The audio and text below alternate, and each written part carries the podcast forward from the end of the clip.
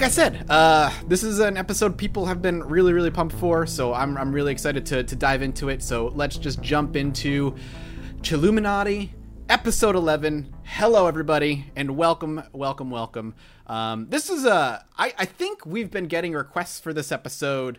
And again, Jesse, you don't know what it is yet, but uh, we've been getting requests. I have no clue. I know, but we've been getting requests for this episode since episode one. So this, has This been is something this people is have been one of looking forward those. to This is one of those stories. This is like Yeah, one of the ones that's in Oh, this every is like book. prime. yeah. This is like this is like prime lore for extraterrestrials and paranormal. Oh stuff, man, then. this is a, this is an episode, Jesse, where the the explanations range from scientific to aliens. I can't wait. it's gonna be I'm great. so excited. But but before we dive in, we got a shill. We got a shirt, everybody. Go over to the Yetee.com. Uh, to it's such a good shirt. It's here's the real shirt- truth. I'm gonna I'm gonna I'm gonna show for you guys.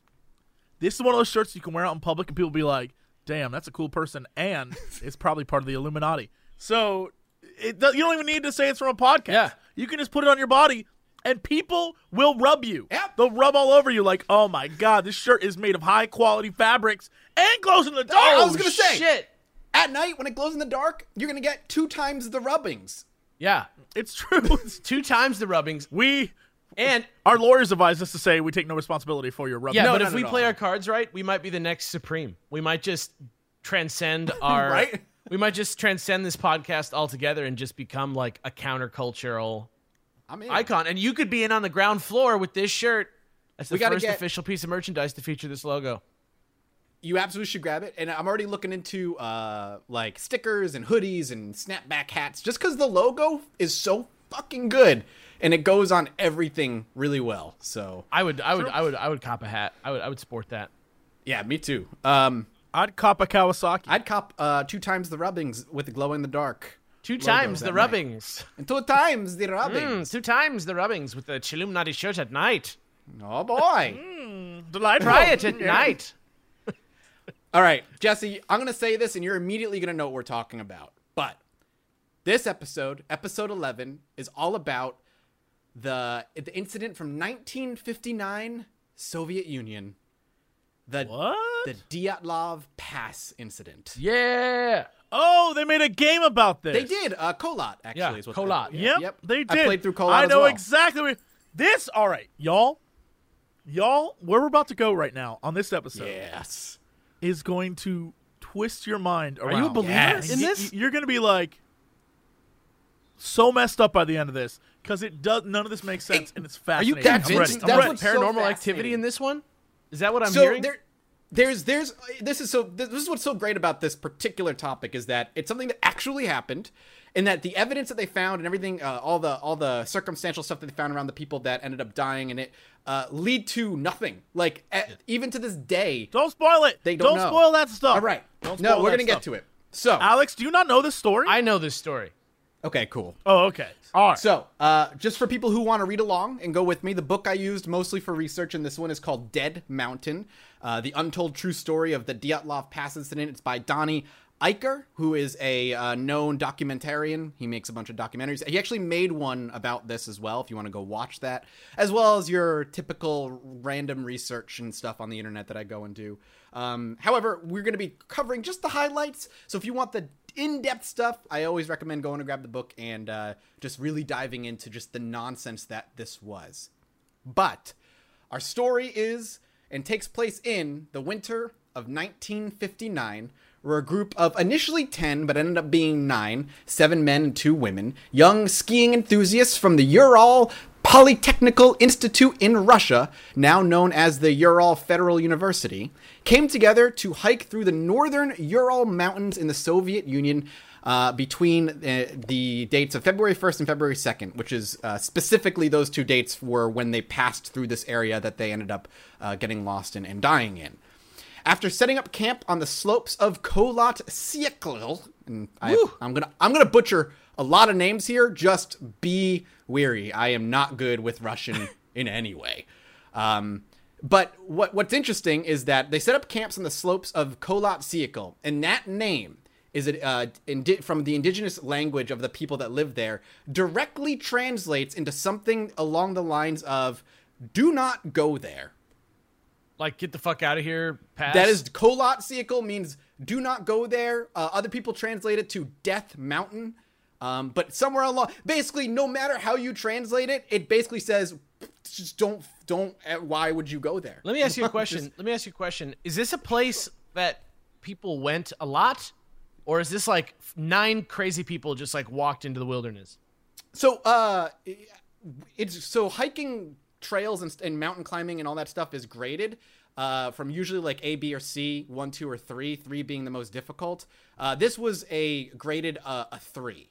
This area, so only the most experienced of climbers and skiers and mountaineers would ever attempt this place. And there is a path there that the indigenous people did travel, but for the most part, people did not go there. And were these Uh, were these those people though? Were these like the people that are going to take the three in stride?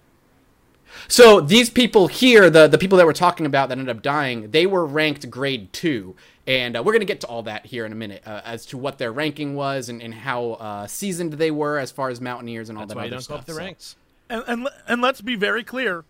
Currently, right now, it is a big tourist attraction. This area. Yes. Because of this. So it isn't because like- of this. Yep. Be- I don't know if it's because of this, but possibly. But I know right now, currently, as of us talking, for many years, at least a decade or two, it has been a really popular tourist attraction. Um, so uh, that's where they ended up setting up camp, and that's where they ended up resting for the night. Something would send them into a panic and send them off running from their camp into the middle, in the middle of the night, into the wilderness. And their bodies, all of them, uh, would not be found for two months after they went missing. Uh, some were found a little earlier, others were found when uh, spring melt came around, and we'll talk all about what that was. All of them were found roughly about a mile away from where their initial campsite was set up. All nine had died, six from hypothermia, and three from serious physical trauma, uh, which we will cover as we go. And the area that they hiked would be retroactively renamed to the Dyatlov Pass, named after the leader of the now dead hikers, Igor Dyatlov. So that's just the general rundown of what we're going to cover here. Uh, and again, we're, we'll mostly be covering highlights. In depth stuff could take forever to go through. Um, and I don't know if this is really uh, just more forensics, yeah. Yeah, it's not something we want to spend more than like an episode on. So let's talk first about the group, who these people were, were they really even experienced enough to be doing what they were doing, and then we'll talk about the event. So, this group of mountaineers were not amateurs, as people would initially uh, suspect. They were actually incredibly experienced skiers and hikers. They were considered a grade two, and upon uh, completing this particular hike, they would end up, uh, that they ended up dying in, if they got back alive, they were going to be uh, awarded what is known as grade three, which is, as far as I could tell in what I could research, uh, if not the highest, one of the highest gradings you could have as somebody who does this as an enthus- enthusiast. So this was Um, actually like their prestige challenge. Correct. Uh, the group of them were made, all came from the same college. Some of them were, had just recently graduated, other of them were almost graduating. Um, and this is basically, this was their obsession. They loved skiing and hiking and being mountaineers. This is something they've been doing for many, many, many, many, many years. Huh. Uh, and they have, they had, they had trekked across very dangerous uh, things like uh, a lot of um, ice, thin ice lakes and such. They were not inexperienced, is, is the point. Right. So uh, suffice to say, this is not something they were new at.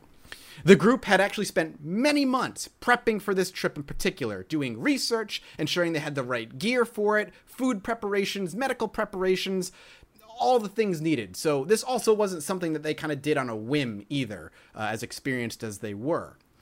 There was also not nine of them initially. There were ten. The tenth member uh, was named Yuri, and uh, he actually had to turn back after the very first day when they set out due to a heart condition and other ailments that he was suffering. Um, but because of that, he ended up surviving, and he would be interviewed later on after the incident. And he recalls that uh, one of the things that he actually recalled in an interview uh, as part of all of this was that before they had officially set out, one of the native folks who lived in the area was actually having a conversation with the lead hiker Igor and continually warned him, do not go out there. Uh, but Igor never listened, and obviously they they proceeded uh, on their own accord. I can't imagine just sidetracking being like these hikers and uh, knowing the name of the area you're going to is like Death Mountain or do not go there. And then you have these native people being like, you definitely shouldn't go there, dude. Like, don't do it.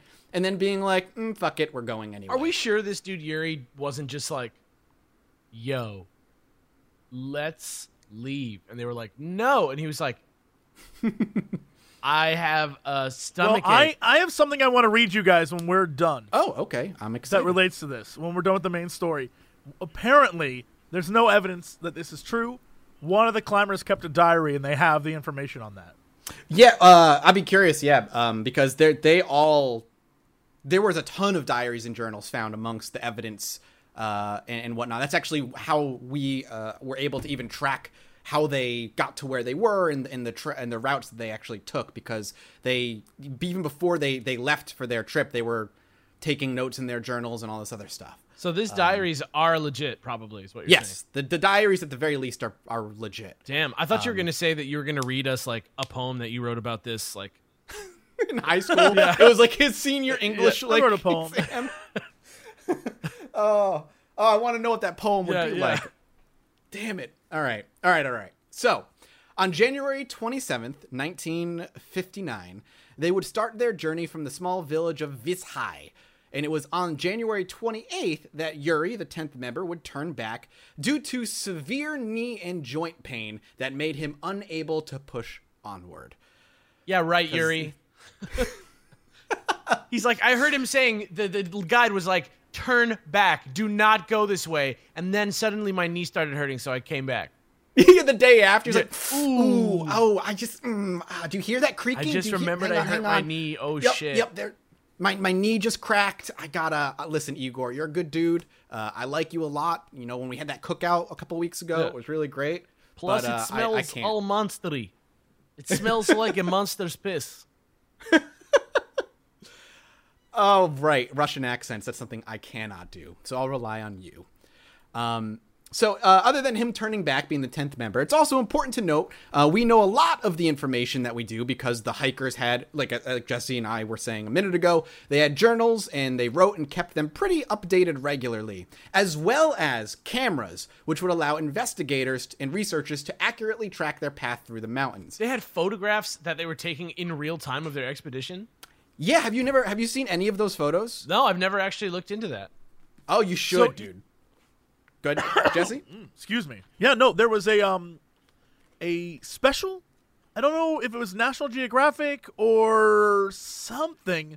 There was a special that was done years ago that was about uh, this incident, and they had photos. They found photos, and one of the photos, I who knows exactly what it is, and maybe online you can find this. But one of the photos, it it, it has what appears to be, according to people who are in this world, maybe an abominable snowman. This is this is an entirely eh. new side of you, Jesse. Well, here's the thing. I don't believe it, but I'm fascinated by the story because there's no answers. We know Right. nothing. Yeah, Right? Like that's why I'm hesitant to say abominable snowman because I don't but what they did find, which I think is fascinating, is there's there's a notation that they found uh, on some of on, on something they had written on. I don't remember. It's been a while since I've seen this. And it said like now we know the and then it was like scratched is real. See, what's what also interesting, we'll, we'll, we'll, we're going to get to all the theories, uh, obviously later in the episode, but what's also interesting when you say about the Abominable Snowman and the Yeti is that in December, the month following, or uh, a few months following, rather, after they, they, they went on their trip, oh no, it was the month before, sorry, December, the month before they went on their trip, a senator had wrote, written uh, a memo or, or something that had gotten sent off that's, that directly talks about if you run into a Yeti, how to deal with it in that area specifically. And that's a thing that's real and happened. Yeah, like like I don't I don't know that I feel like a lot of this is people trying to come up with solutions Mm-hmm. or trying to put their theories into what happened here cuz yeah, we're going to get into some crazy stuff Oh, there's that, some- that people everyone has a reason why things happen, but it's it's strange to me that there's the situation here is so insane that they can't I don't know. I have no I have not a clue what happened and that's what's fascinating. Not all the theories about what like oh it was aliens or it was a secret military experiment or whatever. It, that I, whatever, but the mystery is what's fascinating to me. Yeah, especially when we talk about how the bodies were found and uh, where Oh, they yeah. were. That that's that's the part that's like, what happened? Um. Okay, so they all had cameras. Also, did you ever see the uh, the last picture that was found on the cameras? I gotta of just a fucking pictures. So yeah, you should just Google it, man. Yeah, you can I'm Google on it. it. It's, really easy. Uh, the very last photo that was found on one of their cameras was just of a weird bright light in the middle of the darkness. That's it. That's all it was. There's no no figure. You can't see a figure. It is just a, a weird bright light uh, that is unidentifiable, and that was the last exposure or whatever that the camera had taken uh, before they ended up dying. This is crazy. Yeah, this this this incident is something I've researched many times over the years just because it's so fascinating. Um, okay, so again, journals, photos are the reasons that we were able to even figure out where they went and, and how things were and how they prepared and, and such. Um, and on January 31st, the young mountaineers stopped at the edge of a highland area and started to prep for climbing. The next day, the group began to move through the area that would claim their lives. From what we can tell, it looks as though the group had initially planned to go over the pass and camp uh, the, for the following night on the other side. But due to some really nasty uh, weather and a snowstorm and very poor visibility, uh, they ended up losing their direction and actually headed west toward Kholat Syakhl instead of the initial path that they were intentionally trying to take. How off was how Um, off was that? Uh, they were off by about uh, a mile and a half or so, um, from from from memory because I didn't write down exactly how off they were, but they Right. were off enough where tracking back was was going to be difficult. Got it. Uh, they actually did initially realize their mistake, however, and decided to stop and set up camp on this slope instead of attempting to go back a mile downhill to the tree line where there was a forested area where they would have had better shelter and uh, just generally would have been much safer down there. But they did not do that uh, for whatever reason. We don't really know why they decided not to go down a mile and, and go to somewhere that was way safer. Uh, but the one that, that ended up turning back, Yuri, uh, his best guess was uh, to say that Igor didn't want to lose any of the progress that they had already made, and that they just decided to tough it out for the night at the base of this slope, and then just pick up tomorrow morning and readjust and correct course for how off they were uh, on their initial plannings. So they just totally screwed up right out the gate. Uh, yeah, on day two, the weather basically fucked them, and they were off. They were off course instantly. Uh, however, who knows if if that even mattered? You know, like we don't know. We don't know if that's the reason they they encountered what they encountered or what. It's just it's just something interesting to to keep keep in mind. Uh, the plan actually was that once Igor and his crew uh, got to where they were supposed to go, they would telegraph back on February 12th that they had made it to their destination. But of course, that telegraph never came. And on February 26th, the search and rescue team that had been out looking for them uh, starting on the 20th found their abandoned and destroyed tent that had been torn and ripped to shreds from the inside, with all the group's belongings, shoes, uh, gear, clothing left behind in that tent. And this is where the weirdness begins. From the So that inside. night- Yes. So the the evidence shows that the the tent had been cut and ripped from the inside out, not from the outside in. And they they left in such a hurry and such a panic that they left shoes and gear and food and all that stuff in their tent. what So the fuck? Mm, right? Yeah, dude, get ready. It gets even crazier. So the question is, what the hell happened? When the camp was found, it immediately set off red flags. As I said, the tent that they were staying in had been ripped and cut through from the inside where they were sleeping.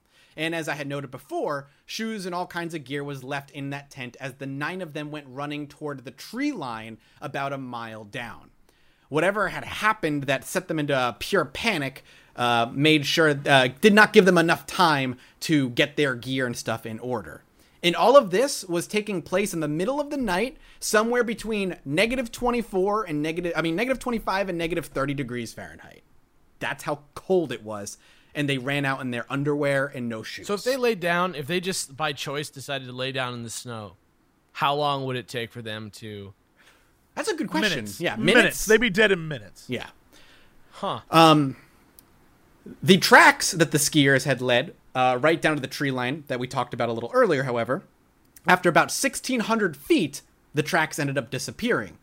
Uh, however, that's likely due to weather having whipping up some snow and covering part of the tracks and stuff, but something to note. And the very first bodies discovered were two of them under a very large pine tree at the edge of this tree line. The two that were found were Doroshenko and uh, as well as the remnants of a campfire. So the two of them, at the very least, were able to start a campfire where they were. Uh, the two bodies were shoeless and dressed in only their underwear. Branches from the large tr- uh, pine tree were broken up to five meters high, suggesting that at least one of them had attempted or maybe even successfully, successfully climbed that tree to maybe look for something.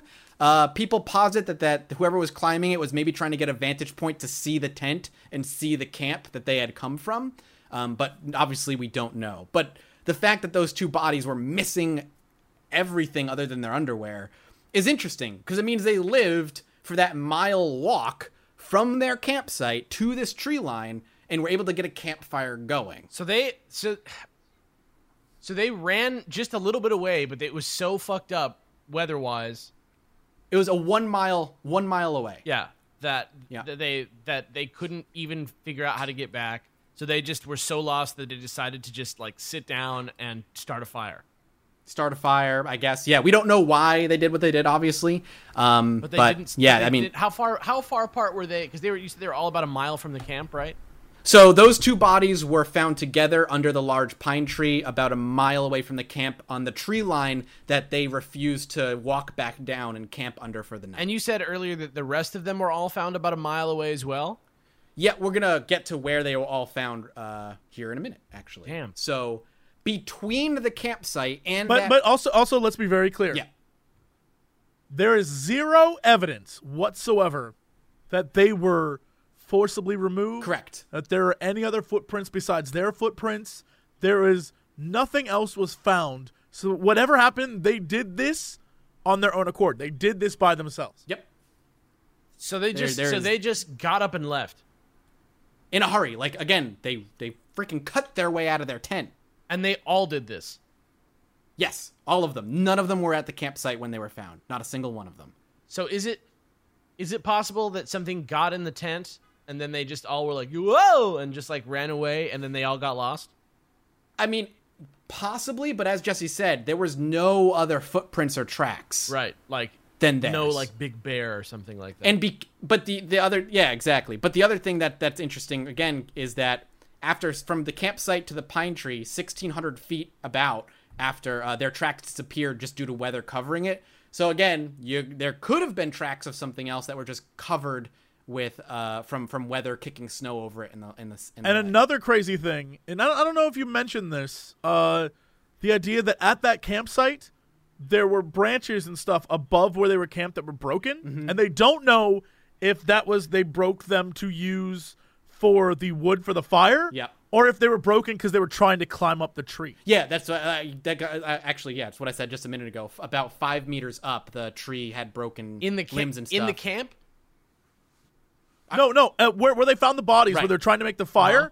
The the theory isn't just that like they took that to make the fire. The theory is also possibly they were trying to climb the tree at some point. like Yep. Uh, yeah, I said I, like I said uh, they were trying to the, the, they were positing that maybe they were trying to see their campsite from the tree. Somebody climbed the tree to see if they could see their camp from there or something. right. But we don't know. We don't know what they were doing. But yeah, it, it's possible that somebody was climbing that tree. So where were the other bodies? So, uh, actually, three other bodies were found between the pine tree and the campsite. Um, the bodies uh, belonging to Kolmogorova, Slobodin, and the leader of the group, Igor Dyatlov. Uh, these guys were found between the camp and the tree line, and the way their bodies were positioned uh, when they were found suggest that those three were attempting to return to the campsite that they had just run from. So it looked like they maybe left from the fire to try and Yes. get back. or or at least they they left from the tree line. But yeah, we don't we don't know if they were at that campfire or not. There's no way to know. But it was a pretty they were direct shot. between. Yeah, basically they were found between. Uh, and the, and again, the way they were positioned suggests that they were on their way back to the campsite from wherever they were. And none of them seemed injured prior to their death. we're, we're gonna get to their injuries I see. I see. Okay. Um, however, that was only five, and they were nine. It would take over two months to find the remaining four. And it would have to be, uh, and they were found in May after snow, some snow would melt, that the other bodies would be discovered approximately four meters under snow in a ravine 75 meters further into the woods past the pine tree. So the other bodies had gone past the pine tree, past the campfire by about 75 meters, and were found in a ravine under snow. But still relatively And close. here's the and here's the crazy part. They were found wearing the clothes of the others. Literally, that's my next point. yeah. Yep. These four were much better dressed and had shown showed signs that they had maybe taken clothes from those who had passed away before they did. One was wearing another's hat and fur coat, while another was uh, wrapped in the pants of somebody else. the other people that they were with, Yes. Yes. Yes. Yeah. like mm-hmm. they swapped clothes. Or they no, they just No, took the clothes. They took their clothes. They took the clothes because the theory is that those people were dying or dead, so they took their clothes in order to continue. Right. What on. I'm what I'm saying, what I'm I guess what I'm asking is, the people that were naked, that was their clothes. yes. yes. Okay. Yep. Got it. But again, none of it explains why none of them had like their shoes and like they were not prepared for any of this. Yes, most and of them- rather than go back to the camp, they just took the clothes of the people that were there in front of them and kept going. I wonder Right, if they they. were just getting I wonder if they away. just like went crazy. I wonder if they just like started doing crazy shit. If they That well, that's a theory. really. But yeah, well, there's a bunch of theories that they actually just kind of lost their minds, weather, that kind of thing. But again, something we will we will address in, in in a very short amount of time. So how many bodies are we at now? Seven. So we're at five. Uh, well, we're actually well, after those four. Uh, that's all nine. Okay, so right they were there. all together in the in the ravine. The other four. They were all relatively yeah. The other four were in the ravine, two by the pine tree, and three between the campsite and the pine tree. So all within less than two miles. Yes, all within about two miles of each other. Damn. So not far Which at for all. experienced hikers, I mean, you can you can see how just nature slowly killed them Yep. over time. pretty much. So, uh, But there's more. There always is. So, uh, shortly after they found the initial five bodies, uh, league, a legal investigation was launched to fig- try and figure out, obviously, what happened. Medical exams showed that the first five people uh, that were found had likely died from hypothermia and showed no injuries that would lead them to believe they died from anything else. One of those five did have a fractured skull, however, but nothing that was bad enough that was deemed to be lethal to him. Um, it Not wouldn't even be his until the- fractured skull. I guess it, was was, like- like it was a minor fracture, a small fracture. I mean, he could have fallen, maybe you know, from from something, hit his head on something.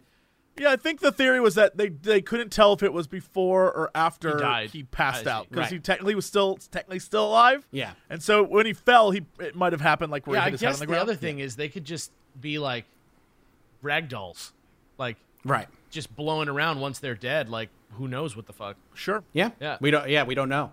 Um. So the, the the first five bodies again, this is the two by the pine tree and the the three between the camp and the pine tree, all deemed like they died from hypothermia. And for the first two months, that's what people believed is that the whole they all just died from hypothermia and weather got them, et cetera, et cetera. Um, but it wouldn't be until the discovery of the other four bodies in the ravine that the narrative would significantly change, as their injuries could be and still can't be fully explained. These are the ones in the ravine, like four meters. These are the ones in the ravine. Yep, exactly. Three of the four bodies that were found in the ravine had massive skull damage, and two of them had severe chest fractures. Huh.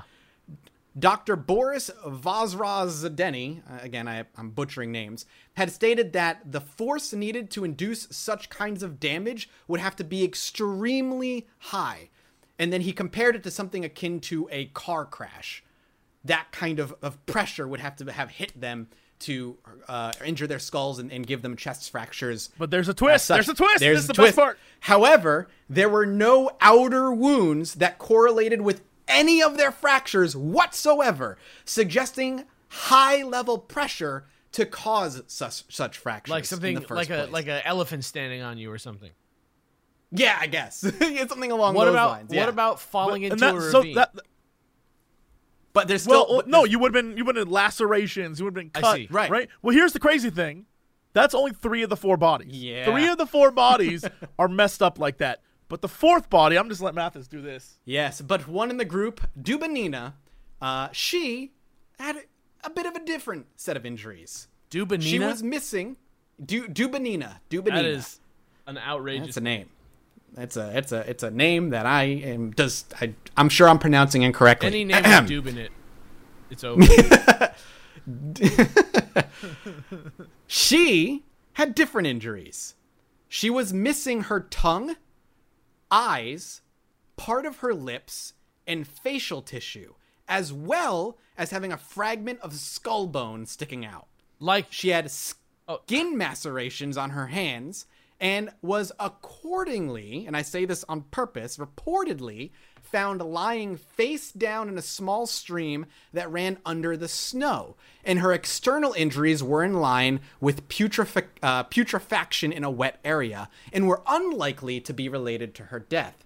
However, photos of her body show her kneeling next to a very large boulder nowhere near running water, immediately putting the official report in the photograph at odds. So she's the one that I'm seeing here who's like kind of up against this wall. Yeah, possibly if you're looking at the picture I think you're Yeah, I at. think so.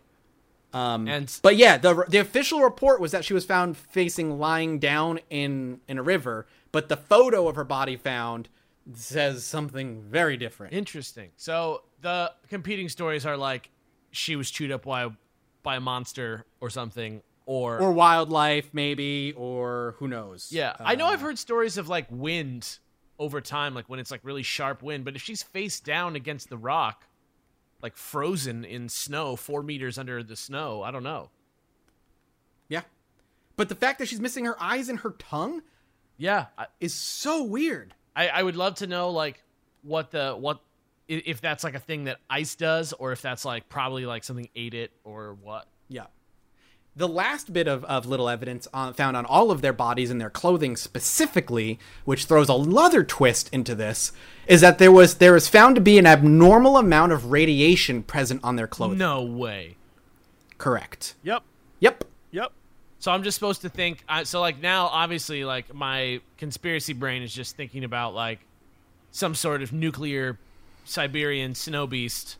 That's why this is so fascinating because every time you get a little bit more information, it all does doesn't make sense with reality, right? Like everything in this story is well, you know, this happened, but also this happened, and this happened, but also this happened, and now radiation, right? You throw radiation on anything, and it makes it even crazier. Yeah, I I know. I know that like the fact that these photos are so old is like really a part of why they look so creepy. But Yeah. looking at these, they're just so eerie. Like Uh, yeah. Oh, yeah. The pictures of, of their, their bodies and stuff and everything is just really, really, really creepy, man. It, it's it's it's really bizarre. and how they just like But now stay in the pose that they were found, even when they move them because they're like frozen. Ugh. Yeah, they're frozen. It's like it's like the bodies. Have you ever seen the fi- pictures of the bodies on Everest of those who are left behind and all Yeah, that? like the landmarkers and stuff.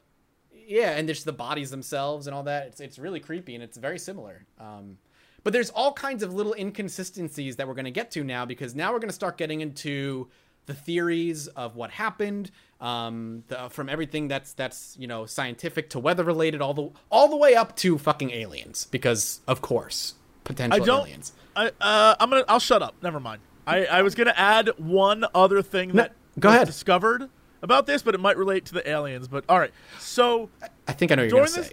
yeah, during this time period, there were other skiers. I don't or uh, hikers. I don't know where they were in relation to them. You're, you're but talking I know about they the were other on the mountain. Are you talking about the reported of like glowing lights and stuff? Basically, an, another group. Mm-hmm. This is a group of people were there at the exact same time hiking, but on like a different side of the mountain or something, and they noticed lights in the sky.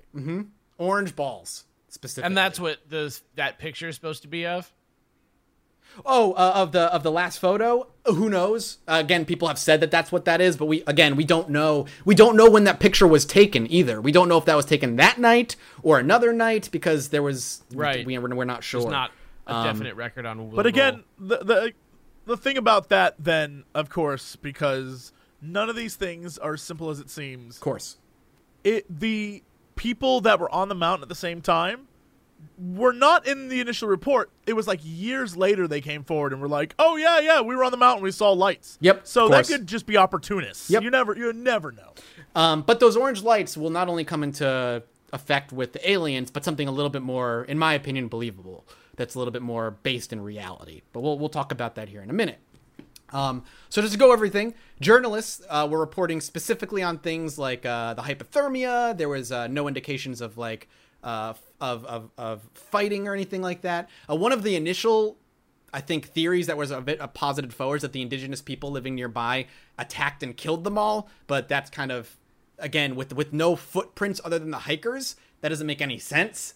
Uh, that there's no evidence uh, that they were attacked by a group of other people. Uh, we have no idea. how far did you say the Um, footprints went away from the camp again?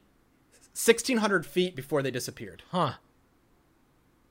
So they, they went a decent distance out. And then everywhere leading up to where they were found, no tracks at all. Correct. Huh. Not even like, well, I guess maybe the snow fell on it? Question mark. Well, that's the other thing, right? Like the idea that the tracks only went 1,600 feet before they ended up disappearing indicates that weather and winds and snow kicking up cover their tracks. So it's possible that if there were other tracks from other things, whether they be people or creatures or whatever, uh, the weather could have covered them up over time. But again, who fucking knows? we don't know. Uh, and that's what's so interesting and and bizarre about this whole thing. Um, another little kind of piece of anecdotal evidence as well, or and, and it, evidence might be a strong word, but there was also a, a young kid. Uh, was he thirteen? Uh, hang on, let me look my notes. Uh, Twelve. He was twelve years old. Um, that his name was Yuri as well, who attended the funeral for five of the hikers, and he he says he remembers their skin looking a deep brown tan for what that's worth. Um, Brown and Is then- that consistent with freezing to death? I don't know. That's a good question. I have no idea. I would have. I, I, I didn't go that deep down the rabbit Yeah. Um, I'm not sure. Possibly pretty sure. hypothermia, maybe. Yeah, that'd be my guess. Again, that's something that, that makes sense.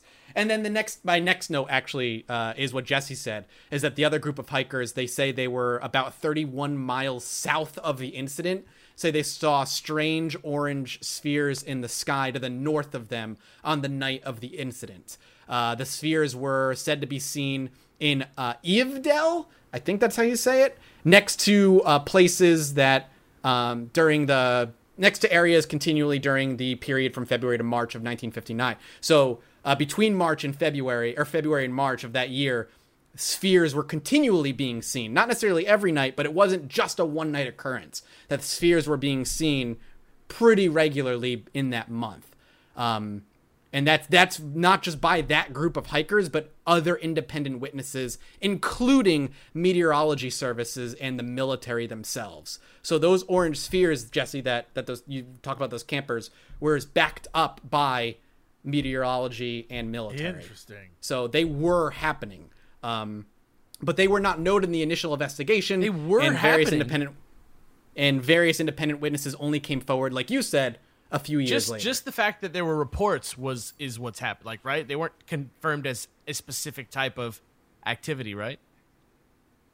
uh, what do you mean? Like the reports are just verified as being legit of the time, right? It's not like they know what caused the orbs, right?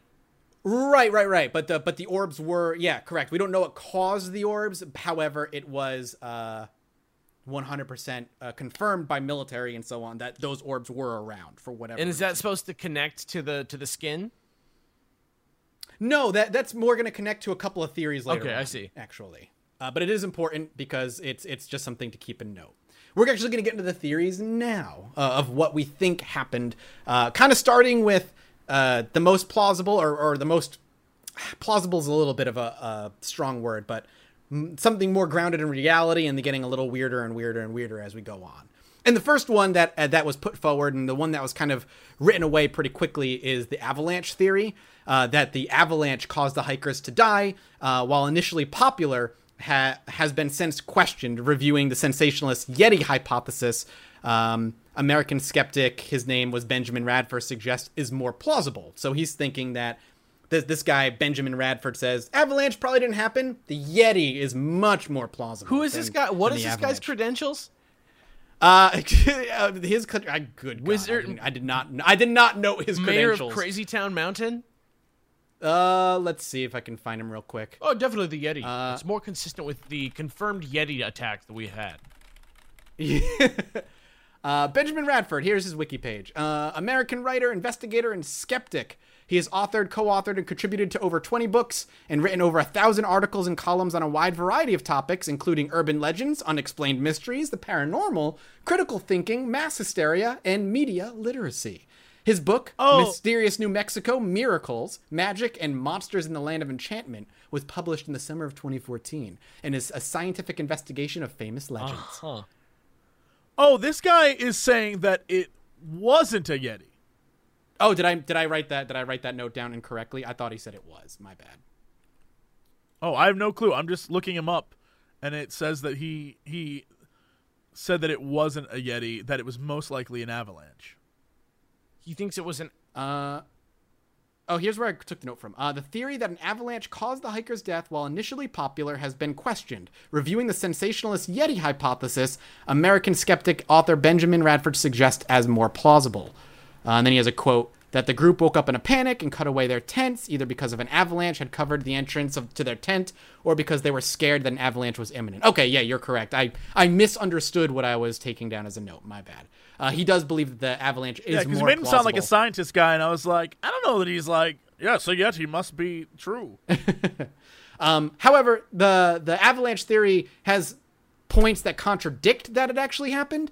Um, the location of the incidents, for one, did not have any obvious signs that an avalanche actually happened at all.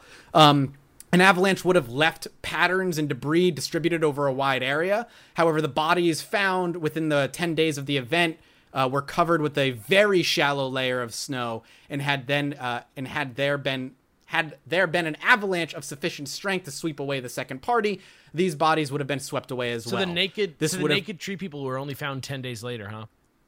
And Yeah. So they'd be able to tell if there was a huge avalanche there. yeah. Damn. Um, also, over 100 expeditions to the region were held since that particular incident, and none of them ever reported conditions that might create an avalanche. And there's a couple of other things as well that, that people, you know, that they say avalanche is unlikely to have been the reason. So what's there now? Uh, in the in the area, I think it's still just a, a hiking So pass. it's- It's, just. I think just there's a monument to them. I'm sure. like, I'm it's sure just there's a hiking monument. So it's- pass. yeah, so it's- there's, there's no. So you guys were just saying it's popular in the sense that people hike this trail a shitload now. There's many. Yeah, that's like a. it- It's it's a. It was a known hiking trail Right, then. And no reports Yeah. of lights since then or anything like that. nope. Huh. Correct. The the, the Well, light may- the well, maybe who knows? But yeah the lights were nothing only re- major. The lights were only reported between February and March of 1959. I see. So if it was something, it was something that was that was unique to that week or whatever. Yeah. Damn. I just want one Then- thing to like be right. I want I want one thing to seem like it makes sense. Like to me, it makes sense that they got caught in an avalanche or almost got caught in an avalanche. Basically, their camp got destroyed, and then they had to like figure out what to do, and then they went crazy because it was cold.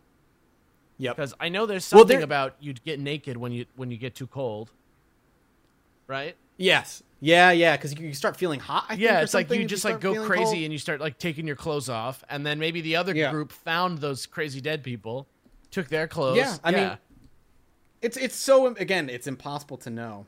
I don't know what could have eaten that Uh, woman's face that's like alive in just like pure snowfall, but damn. Yeah.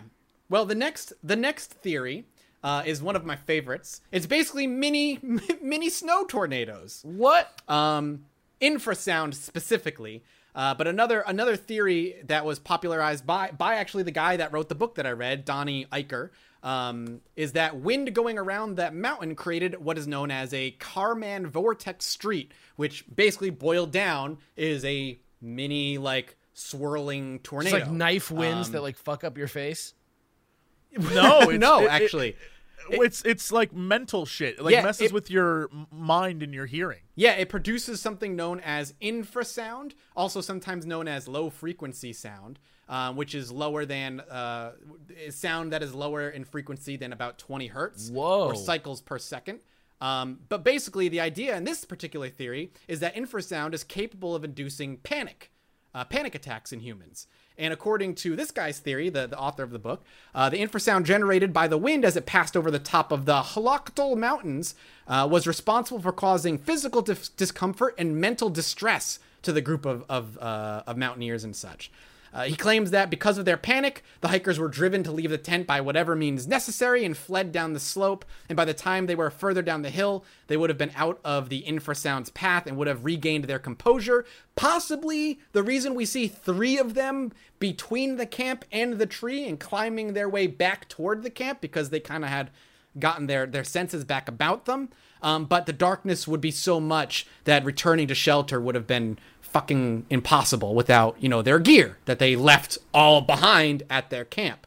Um, and they and he also posits that that uh, the injuries suffered by three of the victims would have resulted in their stumbling or falling over a ledge into the ravine where they were found.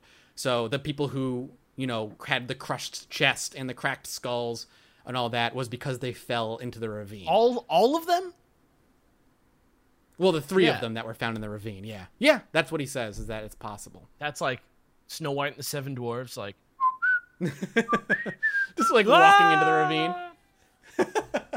No, man, it's the it's the Russian dwarves though. You got to give them like yo, yo, like That- like workers workers choir singing sad songs as they like tumble knowingly into the down to the like ravine. lemmings.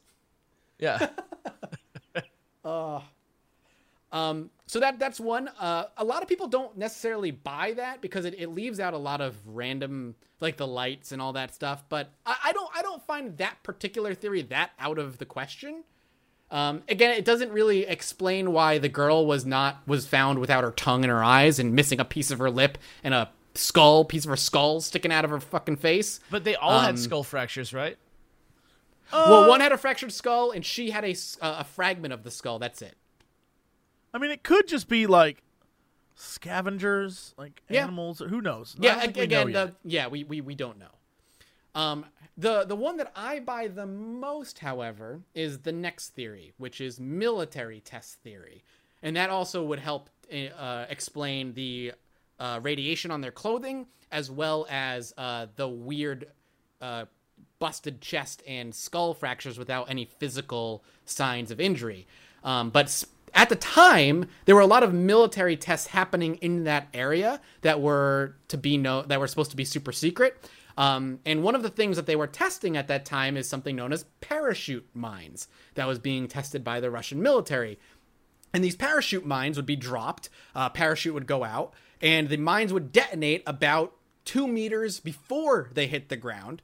And it would produce uh, similar damage to those experienced by the hikers, with the heavy internal damage, very little external trauma, uh, just the the pressure. It's just of- like a wave that blows them- explosion. that rips yeah, them just like boosh, inside, just huh? push them in exactly. Um, they would also explain the the orbs in the sky as well in the vicinity, and also kind of explain why the orbs are only being seen between February and March because they were probably only testing them for that you know short time span, uh, and uh, and the glowing would probably be the mines, either the lights or the explosions themselves happening, especially if you can see them you know farther and further away.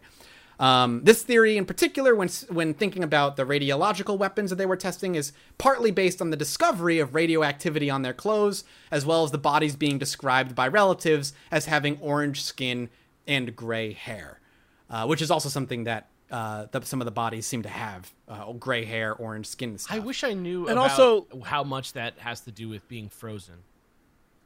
Yeah, yeah. Right. I mean, who? I don't. I don't know. Well, also keep in mind that this what we're talking about is 1950s Russia. Yeah. And if they Oh. did do this testing, it's quite possible that they could have moved the bodies and placed them in a way that's like it leaves open so many questions that no one can ever find the answer because they tested an explosion on them. Nobody Like an knows for explosive sure device. how much longer the other group lived than the original group by the tree, right? Yeah, we don't know the time of death really, how long, who died Yeah. first. That kind We're of thing. literally we're literally just going off of what the reports said. Yep. And again, reports can be fabricated. So Yeah. like who knows? Man. Who Um, knows? It- talking about talking about that jesse specifically um, the idea of that it being a military test is like you said uh, one of the theories that the bodies were moved to position them uh, another interesting fact that kind of goes along with that is that the photos of the tent that were that that we have uh, in the tent being erected show that the tent was apparently erected incorrectly uh, in that something that these uh, something that's something that these these this group of of you know potentially career mountaineers and stuff and the people have been doing it for Would years well, done. two of the guys, two of the guy, the main guy, uh, Igor? Love or yeah whoever igor that guy is, igor dyatlov he he was a like massively trained skier. Yep. And the other, whoever the oldest one in the group was, his whole thing was like he was a like this was his field. Like this is what he wanted to do for a job. Yeah. So there's no way he would have. That's why it negates the avalanche theory because there's no way he would have built the tent in the path of an avalanche. Yeah. And so the idea that they don't know how to build a tent is crazy. uh, yeah the the older guy his name was alexander zolotaryov uh, and he was getting his ma- he had his master's certificate in, in ski and truck instruction and mountain hiking um but the fact that that the pictures of the tent show that the tent was the tent was incorrectly put up would does doesn't make sense. Why would these guys who do this all the time do something so, mess up something so simple as in erecting their tent? It just doesn't make any sense. So there, Um, so again, that, theories that leads into the idea that it's a military test. You know that the military came in, found out they accidentally killed these people or whatever, and staged it to make it look like they would just like what if, fucking went crazy. The military be able to put up a tent too. But if they make it, if it was hurriedly done, or they did it on purpose to make it look like they were amateur hikers or something, Right, I mean, just to be like, oh yeah, these guys don't know how to fucking do a tent even. Yeah. Interesting, we don't know. man. Well, how do we get to aliens? Oh, we're gonna get there in a second. um, but before we leave, before we leave the uh, the military thing, the things that are pointing away from the military, or at least the one piece, a big piece of evidence that says maybe it wasn't military, is that the radioactivity that were found on their clothing would have also been found in all of their gear and stuff, but it wasn't. What? The the uh, the radioactivity was only found on them. and not not their campsite. Correct. None of their gear had any of the radioactive uh, radioactivity dispersal. Um, it only was on the hikers and, and, and their their stuff, and instead of uh, some of their gear did not So have So the it. clothes that they were wearing at the time that they were found were irradiated. Oh, okay. Yes, correct. Um, the skin and hair discoloration, uh, but can possibly, as you said earlier, uh, at- at some one of my notes here says it can be described from just natural mummification over the course of three months being buried under snow. that's kind of like what reminds, like, I'm thinking of like the man who's like the missing link or whatever, who comes out of the Mm-hmm. ground that you see in like the like TV special, and he's always like pretty beef jerky like. yeah, true, true. uh, one last tiny bit of evidence, however, that that um, that that again further pushes into the idea that it was maybe the military is that the Soviet authorities actually suppressed the initial files of the and their findings of this group's disappearance. Um, and and people point a lot of people point to that as government co- cover up. Uh, but the concealment of the information regarding domestic incidents was standard procedure back then in the USSR, and therefore far from peculiar. And by the late 1980s, all the Dyatlov files had been released in some manner or another. But initially, they were being suppressed right away. But again, it's that, it's that it's that idea of like they were being suppressed. That's that looks like a cover up, but also it's 1959 USSR and they were suppressing everything. So it's not that out of the idea that it was it, that the, the military would would hide the files for a little while. And again, uh, we got all those files in time. Me personally, I I lean more towards military tests than anything else because it seems to fit. But there's still some there's it's crazy that even the most believable theory still has holes in it, and it's just like, well, if it was this, why doesn't all their gear have radi- uh, radiation on them and all this other nonsense? I I Uh, am really disturbed by this. It really seems like something weird happened. Yeah, That's what I'm saying. Now you get why I'm on this crazy train because this is fascinating. It is. because there's so much with this story that doesn't make sense. Yep. And every time you introduce a new theory of what could have happened, it doesn't fit everything that This happened. reminds me so much of that video series that you were showing me the other day, Mathas. I think about the like ship's captain or like the guy who was like in the boat and he like just lived. Did you? Did were you? Were you the one Oh. who showed me that? No, you actually showed me. I that. did. Yeah, Yeah. guys. There's a lot. We're, we're always exchanging weird stuff, but like, if you ever have, ch- I, I don't remember what the hell those were called, but they're like on Vimeo. It's like some weird. It almost looks like it's fake. It almost looks like it's like a like an art project, but they're so they're so interesting. I'm trying to find. I have zero likes and no viewing history on my phone app. uh, all right, well, I'll I'll figure it out. But it was like this guy who was like at sea in a boat, and he like survived for like several weeks on like four days rations, and then he just like looked like he was Yeah. getting sick, and then he like jumped off the boat.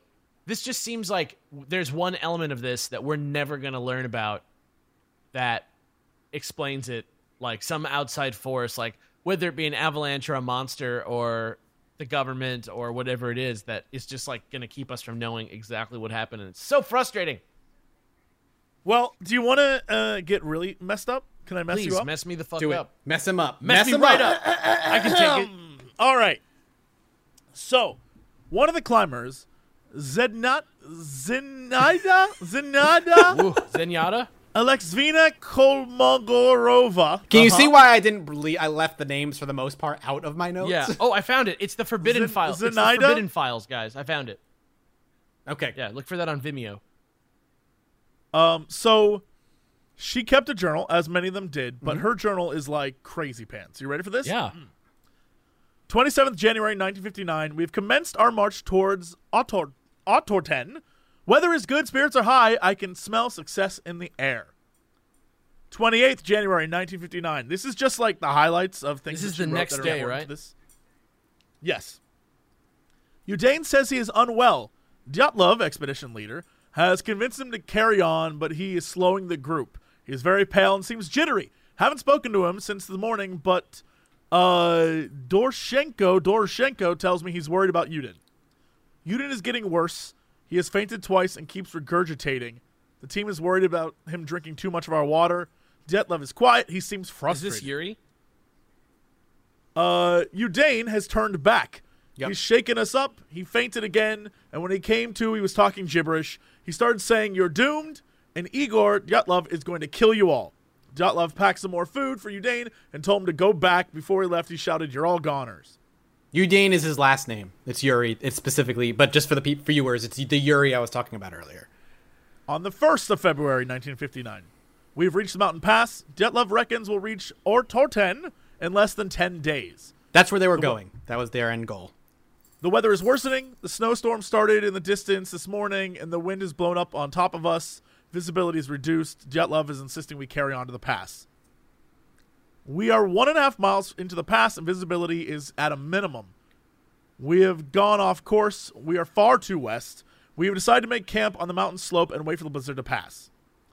It is nighttime, and I'm fearful of some of my group. Earlier, S- Semyon was trying to light a fire inside the tent, and Rustum kept looking behind him, shouting, Stop following us. what February 2nd, 1959. There were lights in the sky last night. They were so bright that we could see them through the clouds and snow. Koletov thought he was hallucinating and started drinking some water, fearing that he might be dehydrated. But we all saw the lights. It was very odd. It almost seemed like street lanterns just floating in the sky. what the fuck Uh, Dyatlov reckons that we'll have to stay another night. When he told us, Rustum started to cry. He's been off and on all morning, and we are very worried. His sickness is not unlike Udin's. We think he's developing a fever, which wouldn't be good for our supplies. We'll have to stash the supplies a few miles behind for the return journey, but to turn back and retrieve them would jeopardize the entire endeavor. huh Uh, it is almost pitch black because no no sun can make it through the snowstorm. There's strange noises coming from the blizzard. Sounds like humming. When it started, it sounded like someone was in pain, but if you listen closely, it sounds more like a distant train. Everyone in the group can hear it. Nikolai suggested that it's the blizzard as it sweeps through the mountain pass. It whistles. Rustum is unconvinced. Uh, he says it's people following us. Luckily, he has fallen asleep. So that could go to the theory of the like the vortex, right? Yep. The infrasound that would make them go crazy. Yep. The, the, expedition- Karman Vortex Street is what it's called specifically. What the? The expedition has taken a turn for the worst. At nightfall, two of the group members disappeared. We're not sure where they've gone to. I was in my tent and I saw a very bright light. At first, I thought Semyon uh, had managed to light his fire inside the tent, but the moment I looked outside, the light had vanished. It was then that we realized that Yuri uh, uh, Krivyochenko and Yuri Doroshenko had left the camp. Dyatlov is getting the group of us together to go out and look for the two Yuris. Rustem is in fits of laughter and has been ever since the two explorers vanished. And that's pretty much where it ends. Fits of laughter. Again, it fits into the idea. It does fit into the idea of of uh, infrasound insanity. It sounds like they less. just broke. Yeah. yeah. Oh my Um, god, that's horrific. It's crazy. Uh, so um, the last theory that has any shred of evidence before we get into the truly insane uh, is what's known as paradoxical undressing, which is the idea of the that the the hikers they died of hypothermia. Um, but hypothermia can induce behavior known as paradoxical undressing, uh, which is the hypothermic subject starts believing that they are burning warm, yeah. so they start removing their clothing and da da da da da. And uh, it is again six of the nine hikers, you know, according to the doctors, did die of hypothermia, but that does not explain the other three that seem to have the clothing of those who without who had died without their clothing, and seemed to at the very least be of sa- sane enough mind to not, uh, you know, rip their clothes off from from hypothermia. So Huh. again, who Always knows? sounds like it's almost an explanation before it's totally not an explanation. Yep. God damn it. pretty much. So now we get into the weird shit. The shit that is literally pulled, I don't want to say from thin air, but obviously the insane stuff that comes from. Uh, These are just like popular people- folklore explanations.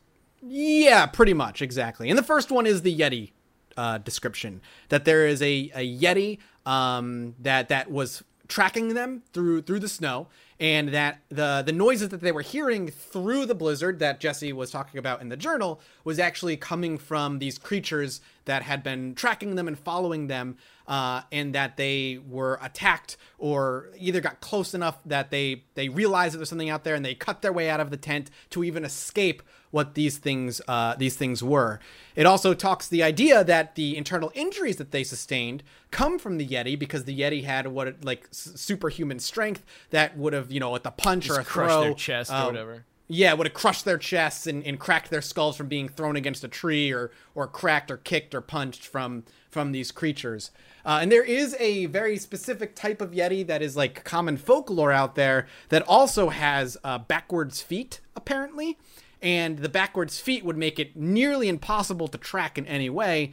Uh, so any any tracks that it would have left if they were found by the rescuers would have made no sense to them, and uh, it would have been nearly impossible Like if, for them like to if track. it's walking forward, it looks like a person walking backwards. It looks like it's walking backwards. Yes, exactly.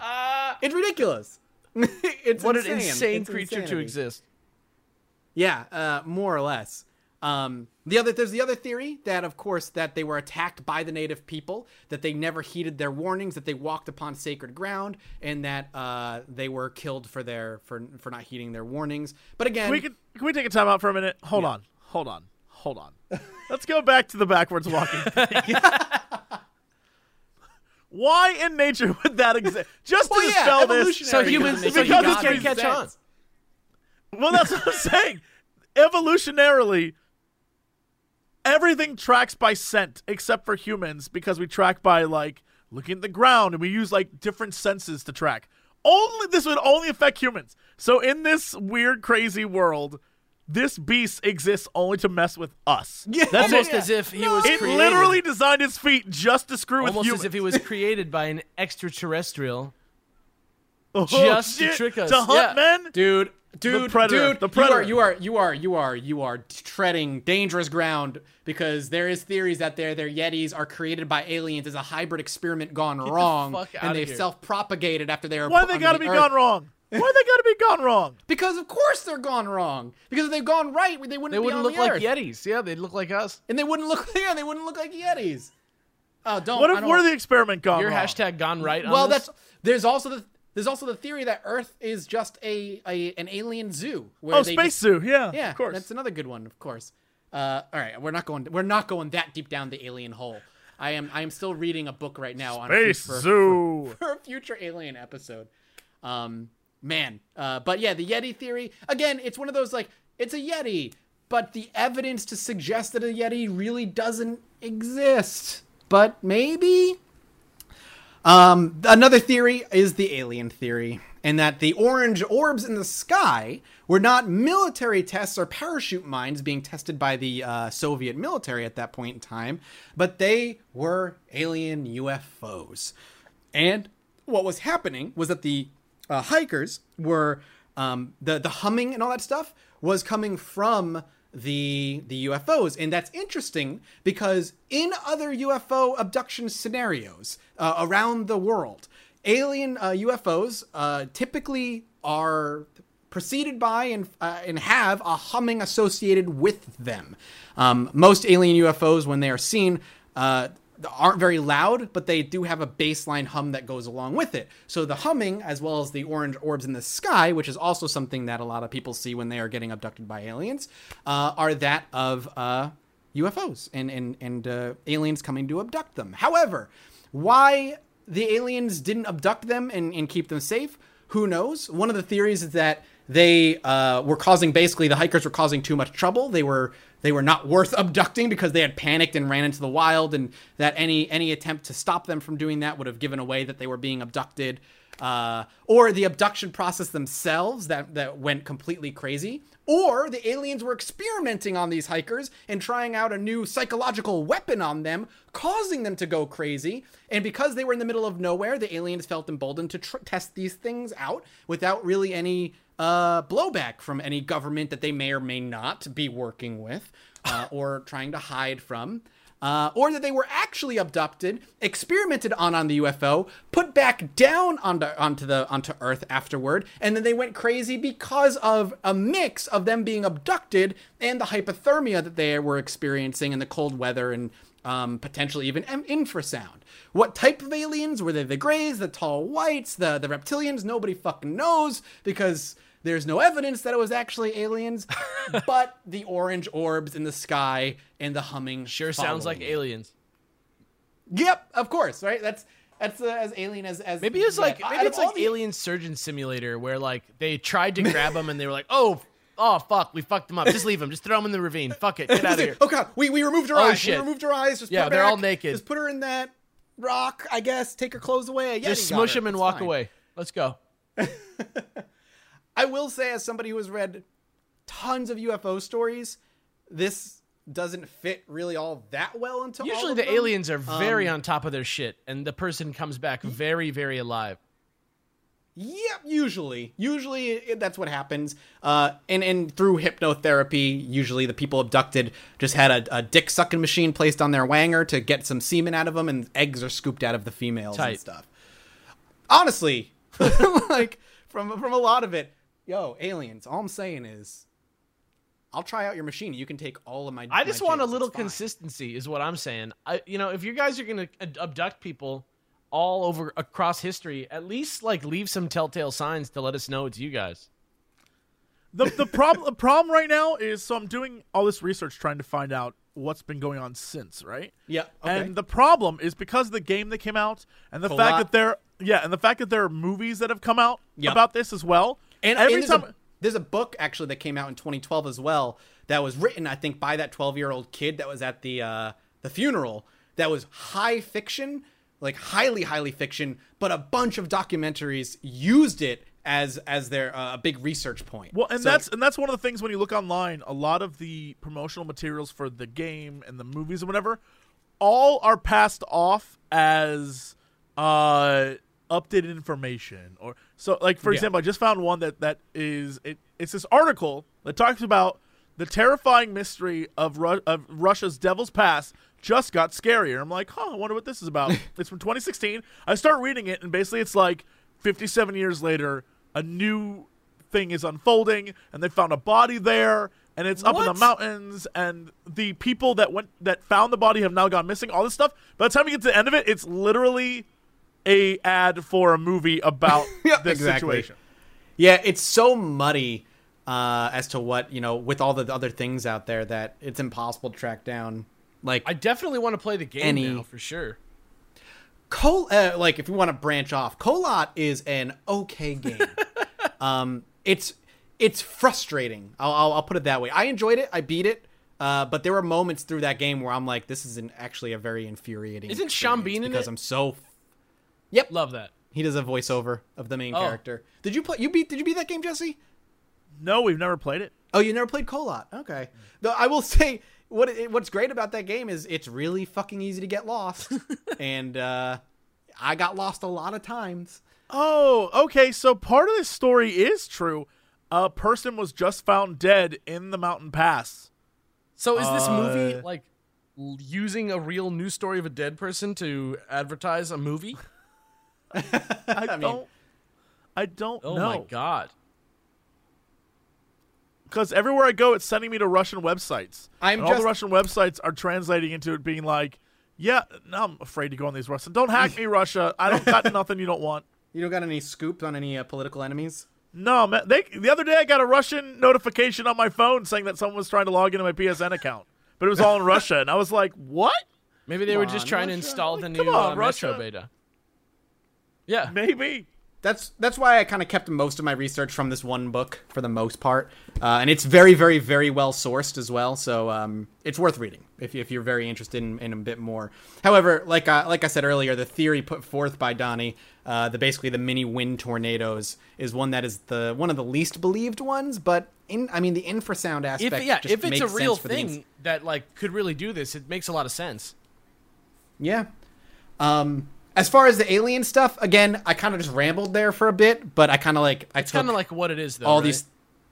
But that's exactly as I say. Like all the things that I said are actually things people have posited as actual theories, just kind of in one giant run-on sentence that I just was like throwing at you.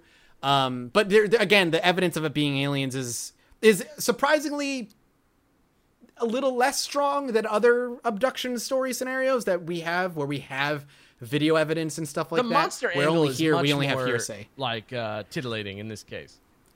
I agree. I think like the Yeti or you know what potential like Yeti-like creature uh, is more interesting for me personally though. Like those, so those are all the the five the five or six major theories. There are other theories that it was wild animals that just attacked them and spooked them, and that the howling winds of the blizzard. You know, sometimes you hear the sounds and you can sometimes hear a sound under that sound. So like the howling winds also sounds like there's a humming underneath Right. it too. This could have been the weather. So that mixed with wild animals nearby while they panicked and ran away, the animals kind of picked them off or uh, or ate ate you know the eyes and the tongue and stuff of all Yeah. of them. But it still doesn't explain the idea of like her being reported face down in a river, but the photo showing her up against a boulder. Unless that photo's taken from a crazy angle. I mean, yeah, true. Um, but yeah, that's that's that's it. That's like the six major theories of what happened at the Dyatlov Pass incidents. Unfortunately, it's a it, this is an episode that kind of left leaves you lingering with curiosity. But there's so fucking much out there to read that I encourage you guys to go check it out yourself. Do your own research. Read some The books. book's called uh, Dead this is one of those things. again, right? Dead Ma- uh, the actual book is Dead Mountain: The Untold True Story of the Dyatlov Pass Incidents by Donnie. Eichar. Damn, I gotta check that out. It's a great book. It's not that hard to read either. It's only a couple hundred pages, maybe Yeah, three. I'll Yeah, about smash that. Yeah, you could get through that in a couple of days if uh, if you're a fast reader. Um, but there's just so much to this this this whole case that even for someone like Jesse, who is a massive skeptic, you left curious because you don't know. Yeah, it's And that- fascinating. It's it's I'm, fascinating. I'm dying Yeah, to find that one case that's just gonna be like Jesse says aliens are real. Uh, it- good luck. It would literally take me seeing the aliens, and even then, I'd be like, maybe I'm maybe I'm high. Maybe right now I'm About on. your own self before you believe the aliens were real. Yeah, I'd have to have an actual conversation with aliens in order to believe they were real. And if they started talking English, I'd be like, fake. What about a four-hour conversation with a re- reptilian? If if a reptilian talked, to but me for only four hours, only through Yes, text to speech, only to through text to speech. speech. I, I I I mean, it depends on how much they hit on me, but I probably Yeah. believe it. I mean, the, basically, the way to to convince Jesse is the harder you hit on him, the more believable. We just it need to is. build a Yeah, the more the more you hit on me, if you're hey, aliens out there, the more you try to seduce me, the more likely I am to believe. We that just you're need to put smarter child in a in a mannequin with text to speech, and then we'll make Jesse a Mm-hmm. believer. Yeah, pretty much. well, that's the Dyatlov Pass incident. I, I wish I could end it with like a nice clean bow, but that's the point of the story. There is no clean bow That's- here. That's what makes That's it so why it's good. That's paranormal. why It's Yeah. great. Yeah, Yeah. it's fantastic, and it was it was really fun to dive into something that has such an air of mystery about it. You know, um, so that's that's it. Okay, I ask you two because I already said I fully. I don't want to say I fully, but I lean towards military explanation. If the two of you had to choose a reason that this happened, what do you two personally lean towards? I think it was mental. I, you think it was like the infrasound? I think yeah. I think if there was any outside factor, it's probably something like infrasound, and if there wasn't an outside factor, it was definitely just like extreme conditions causing some people to kind of have a psychotic break. That makes Mm-hmm. a lot of sense to me, and it makes sense like from her diary. I don't know about the lights. I don't know. I don't know what to say about the lights. That might just be also too like there's nothing saying that it wasn't a mix of two different theories happening like they could Well- have been doing military tests and the the the weather ended up creating these infrasound vortexes that fuck You're their minds Yeah, in Who my mind, I've always thought it was a mix of the theories, and that Mm. it was the entire time they're being bombarded by these these, these sound waves that are just messing with them. Right? They're going Yeah. through this pass. The wind and this vortex of just noise is screwing them up to the point where one guy had to leave early. he was right? just like, "Fuck Yeah. this, So- guys, my knee hurts. I'm out." So like the, the Yeah. entire time, this dude is uh, uh, he pieces out, but the rest of them keep going, even though they're suffering from this mental stress. I'd like to believe because uh, glowing the glowing orbs and stuff. Isn't there? I, I'd have to get more in depth another time on this, but isn't there the theory that it has to do with the Earth itself? Like uh, before earthquakes, Like a magnetic beam people shot out notice from orbs. the middle of the earth and made them go insane. Well, it's not a no, but like, but like people notice that there's before earthquakes, for example, there's always something like people start seeing orbs, or and it might just be us, it might just be people, right? Our own bodies see things, Right. Right? Yeah. Yep. It might not actually be there; just could be They us all seeing saw it. and well, that's what I'm saying. So there's a combination that maybe the reason why they were panicked is because they had there's there's the possibility that they had prepped to sleep where they slept and they believed there was no avalanche, but maybe the bombings, right? The military experiments, mm-hmm. maybe the like an earthquake, maybe something happened where they started seeing shit as well, and they feared an avalanche might come where they did not expect one, which is why they panicked. Just had and to ran. move. Yeah. Yeah, and so because they were so panicked, because they were always stressed, like there's the possibility that all of these things could have played a factor, and then a yeti ate that girl's face. Who knows? Who knows? He was like, ooh, who knows? Well, look what we Yeah, have who knows? here.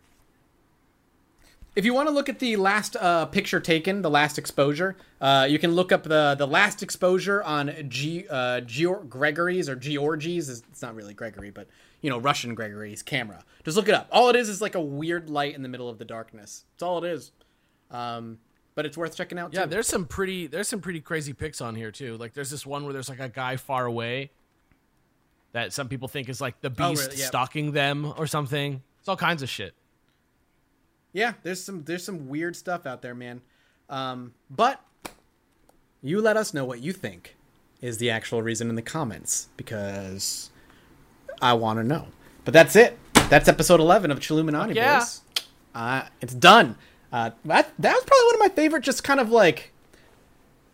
This is one of my favorite episodes, but it's one of my favorite mystery episodes. I think we we've done too from from starting this thing. That was a I- lot of fun. I've been really excited to talk about this for a while. Yeah, man. So I'm still chasing that. I'm still That chasing that crazy ass story that nobody's heard before. I'm still trying to like pull one out of the weeds that that nobody thinks about that much. we'll, Yeah. we'll find one. I mean, we're going to be doing this for the foreseeable Yeah, future. I'm on that hunt. I'm just Um, saying. I- Yeah, I mean, so am I. I, I think my my untold stories are going to come from the alien side of things specifically, um, but I, I'm excited to eventually tackle those as well.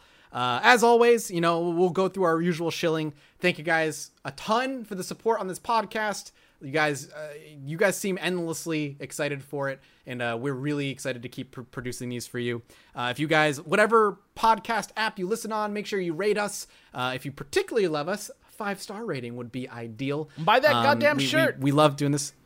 Yeah, buy the shirt. Yetee.com. Uh, you can search Chilluminati. It's uh, it's right there. It's such a cool goddamn shirt. We've got so many pictures of people who got their shirts already, and the shirts just look dope. So go get one. It looks awesome. And we're gonna look at getting some other kind of content, uh, other type of apparel up there for you as well in the future. Um, thank you guys for for listening. As always, if you want to tweet at us, you can do so at Chilluminati Pod. We have a subreddit as well where all kinds of crazy stories goes up. It's also Chilluminati Pod. If you want to tweet at us personally, Jesse Cox for Jesse, Faciane A for Alex, and Mathas Games for myself. You can just let us know uh, what you guys think of the podcast or this p- particular episode, uh, and uh, we will see you hopefully in a couple of weeks with a brand new one. Thanks for listening, everybody. Bye. Bye bye.